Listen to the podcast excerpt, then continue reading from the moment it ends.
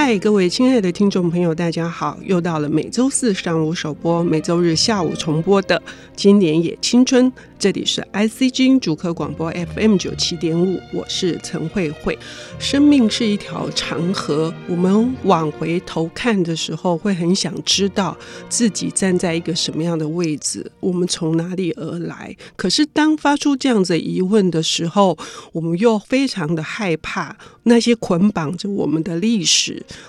或者是记忆，或者是匆匆流逝的时间，究竟会带我们往哪里去？今天我们邀请到的这位。领读人可以说是阅读传教士之外，还是阅读大使哈。他做了非常重要的工作，是在高中校园推广阅读，因此他是教育部的阅读的推手奖，也是磐石奖的得主。我们要欢迎宋怡慧老师。慧慧姐好，呃，各位听众大家好。你在丹凤高中担任的是图书主任跟教务主任嘛？哈，哦，对，都做过这两个工作，嗯、然后两个工作都不太一样，但是都可以跟孩子们有很亲近的一个接触。嗯，尤其你还出版那么多书，像最近这个疗愈二十六颗破碎的心，哈，一慧老师的阅读课，呃，我自己都觉得，如果我高中的时候有这样子美丽 又读这么多书的老师啊，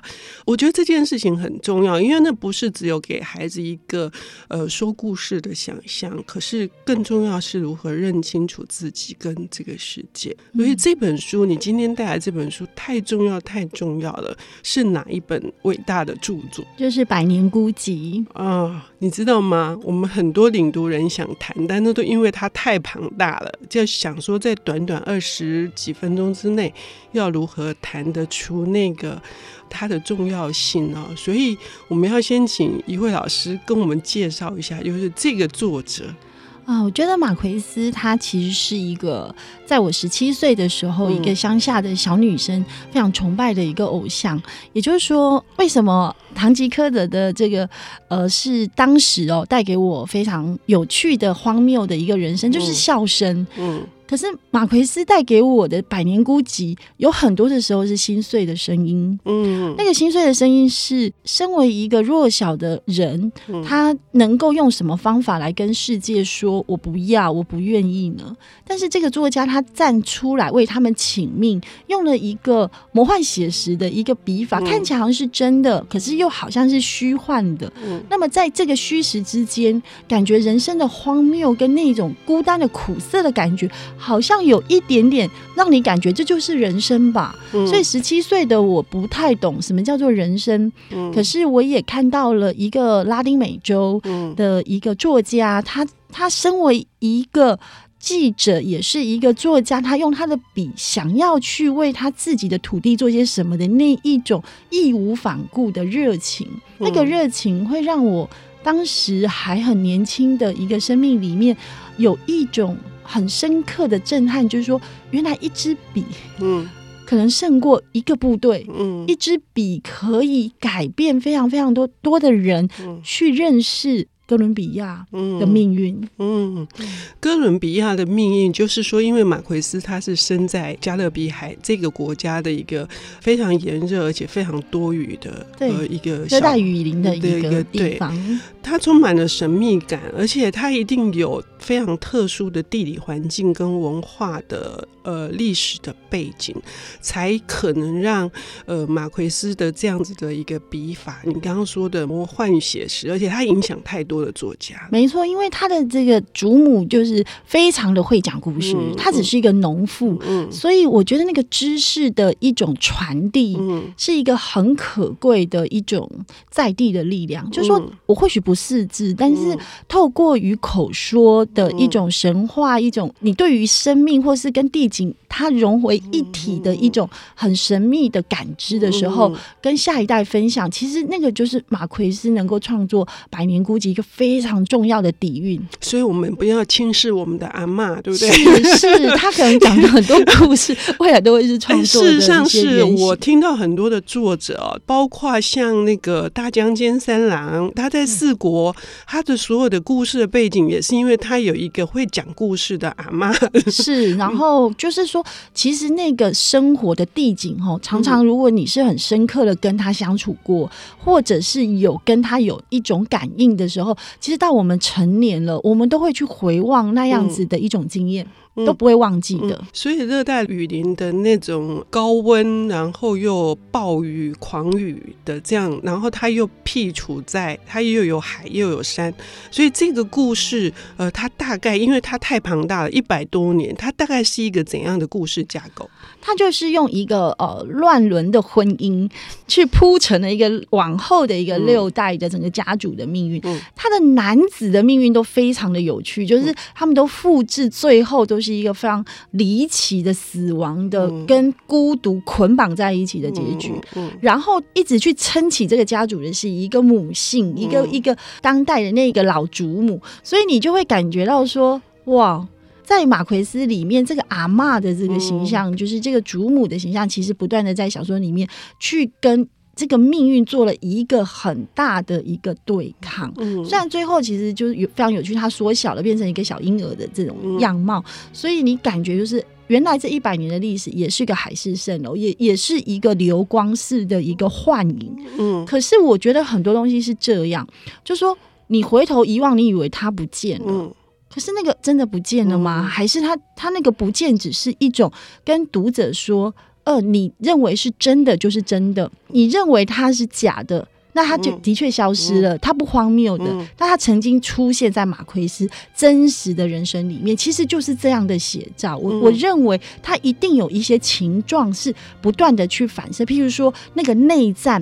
革命、战争，人的大量被这种资本主义给整个完全没有办法去。感受到存在者的尊严，那一定要有所在现实生活有感。嗯，所以用一个魔幻写实，好像很虚幻的一些神话，一些人好像看起来不是真实的，我们人生存在的一个样态。可是他所写的是那么血淋淋的现实。嗯，它其实是以历史，以整个哥伦比亚或者是拉拉丁美洲的一个历史的演变，包括从他在西班牙当时的殖民，一直到美国入侵之后，它全部都是捆绑在一起的。对，捆绑在一起。所以这一对表兄妹，他们是怀着非常大的恐惧，会生出有猪尾巴的孩子而结合的。然后，因为他实在是有太多的元素了，就是说。除了这个婚姻以及后面的爱情，他们个人的之外，他还有大的这个历史的背景。对，所谓的这个魔幻写实是指这种串联吗？就是说他的那个笔法哦，看起来是很华丽的，嗯，然后他用了非常多的这种你感觉是很隐晦也好，或者是很真实也好的那种我们所谓的乡野传说。嗯。嗯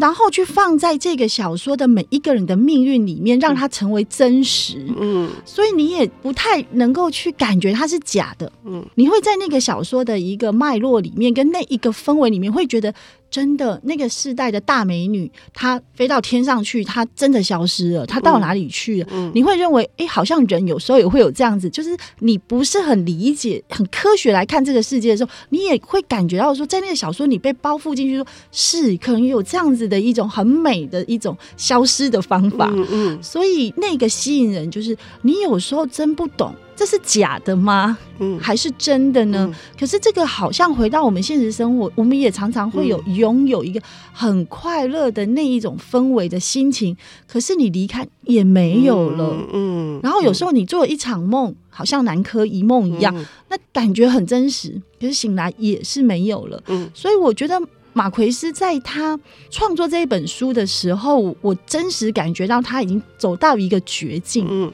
所以他走到绝境的时候，是人最苦的时候。可是每一个创作者都是在人生最苦的时候写出了旷世巨作。我觉得这个真是人生一个非常有趣的一个轮回的命运。嗯，苏东坡也是这样。嗯嗯嗯。王维也是这样，当他什么都不要的时候，他的那一种诗佛的高度就出来了。那马奎是一穷二白的时候，才写出了《百年孤寂》。嗯，好，呃，我们现在听到知道了这本书大致的概况。那至于他马奎斯是在一个什么样的绝境的情况之下写出这本巨著，我们休息一下，等一下回来。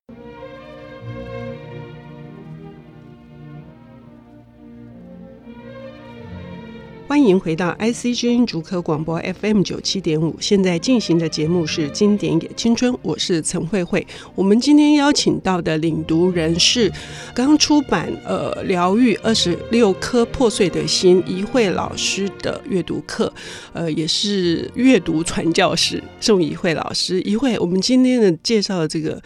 诺贝尔文学奖，应该是所有的文青。必读哦，而且好像还要读五六次才比较不同的年龄读哦。我到现在有很多地方还是不懂，但是我就是被他吸引了。是说，他说每一个好的小说都是世界的一个谜。嗯、我我好喜欢这句话，嗯、就是说每一个小说都带领我走入了某一个我未知的世界。嗯、然后我读完了，我看到那个结局，有的时候我豁然开朗，可是有时候我还是觉得我、嗯、我好像在迷雾之中。嗯、然后到某一个年岁。或许就可以走出来，可是有的时候可能永远还是在迷雾中。所以我觉得小说迷人不是你懂不懂，而是某一个场景触动了你某一些成长的背景里面，带给你一些生命的彻悟，或者是一些和解。嗯，我觉得马奎斯他既然会说我小说写的都是真的，嗯，我看到这句话的时候，我其实是很感动的。嗯。我们哪一个读者觉得他写的是真的？可是他跳出来说我写的都是真的，嗯、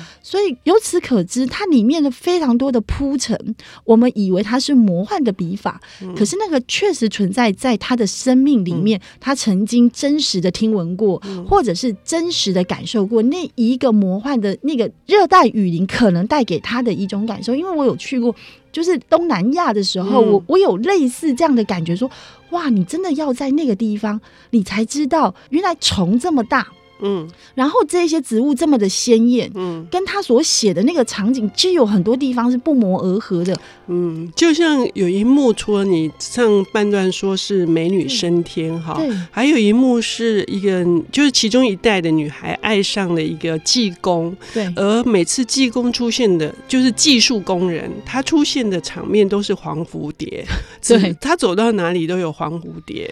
这个我们也会觉得这简直是不可思议的一个画面，可是如你刚刚说的。马奎斯说：“这是真的，真的，这是真的。所以你刚刚说了，我们现在等一下要回来看哪些场景深深的打动你。但是首先，我们回到原来的那个，呃，他是一个怎样的一穷二白，或者是他是一个怎样的窘境的情况之下写出这本书？他就是被自己的国家赶出去嘛，然后他就是也被禁足进入美国，然后他有很多的时候，其实就是说。”有家归不得，嗯，然后有想做的事，他也没得做，嗯。然后在那样的环境里面呢，他只能写书。嗯、所以他说：“我没有想要成为作家的，我、嗯、我并不是想要把这个当做一辈子的职业，或是他可以来赚钱谋生的。”所以我那时候看到的时候，就他的命运就是天命了，你就是走到这里，嗯、你就是要做这些这些事情，我们这些读者才能读到《百年孤寂》。嗯、其实我有时候读他的时候，会有一种感觉，我觉得庄子，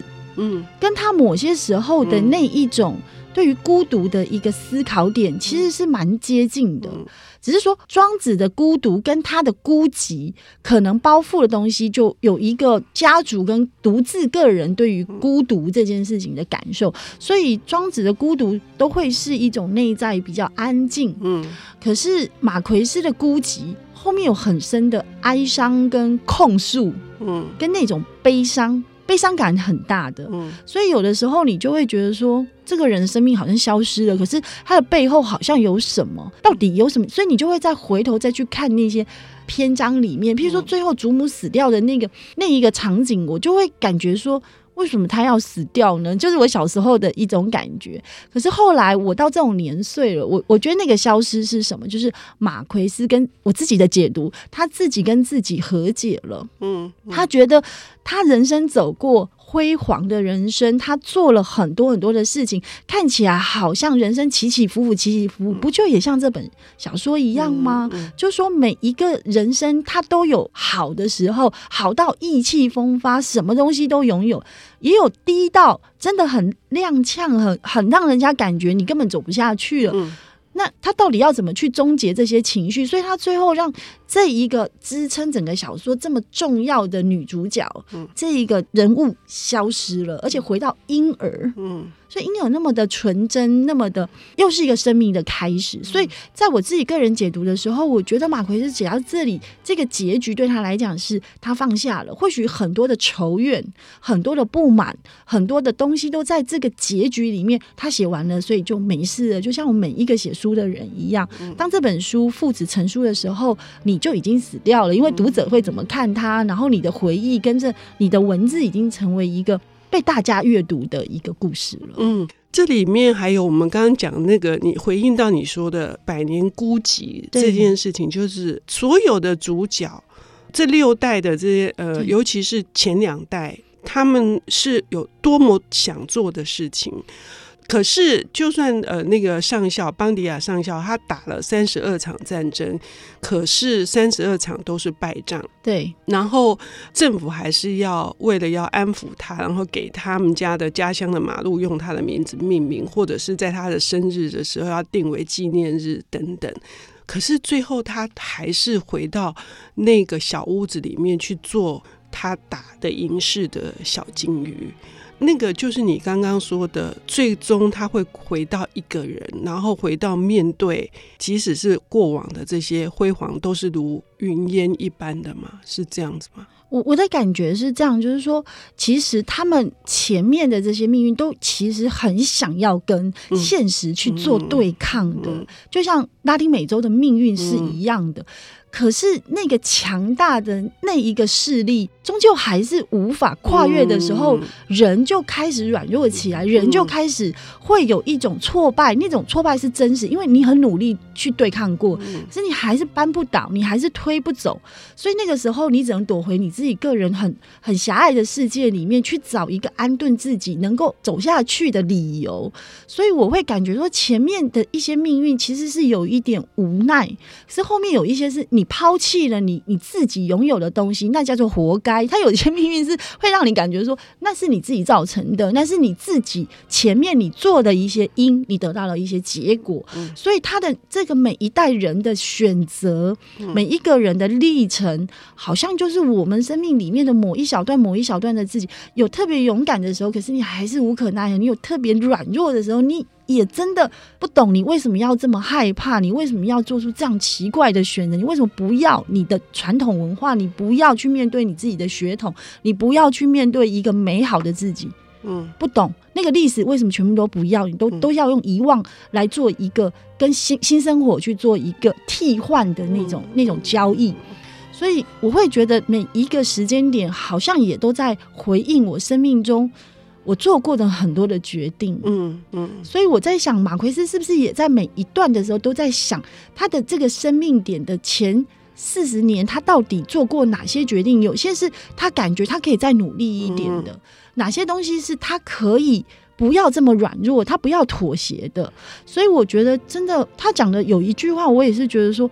是真实的，就是说，真的每一个小说家，他应该有的使命就是为那一个。呃，完全没有办法拿笔的那些小人物发声，嗯、他的使命应该是这样，所以我觉得说，事实上他不想成为作家，他也不想要走这样的天命，可是他走上了以后，他还是回到他最原始的自己说，说我还是要为我想要做的事情做一些。自我人生的爬书，跟我最后的决定。所以当他写出来的时候，一定得罪了美国啊！谁不知道他是在讽刺这个资本主义呢？他谁不知道他已经是一个左翼思想如此奔放的一个作家？嗯、所以他的命运不会更好。嗯，但是这个东西走到一个绝境的时候，你去发现了，我们在自由国家，我们去看他的作品的时候，我们并也没有受到他政治影响，但我们去享受了那个场景，带给我们内心里面很多的反扣。我想这就是一个伟大的小说，它之所以能够变经典的原因，也就是说，它里面不会有太多的一些说教或者是政治的对很多的宣传，或者是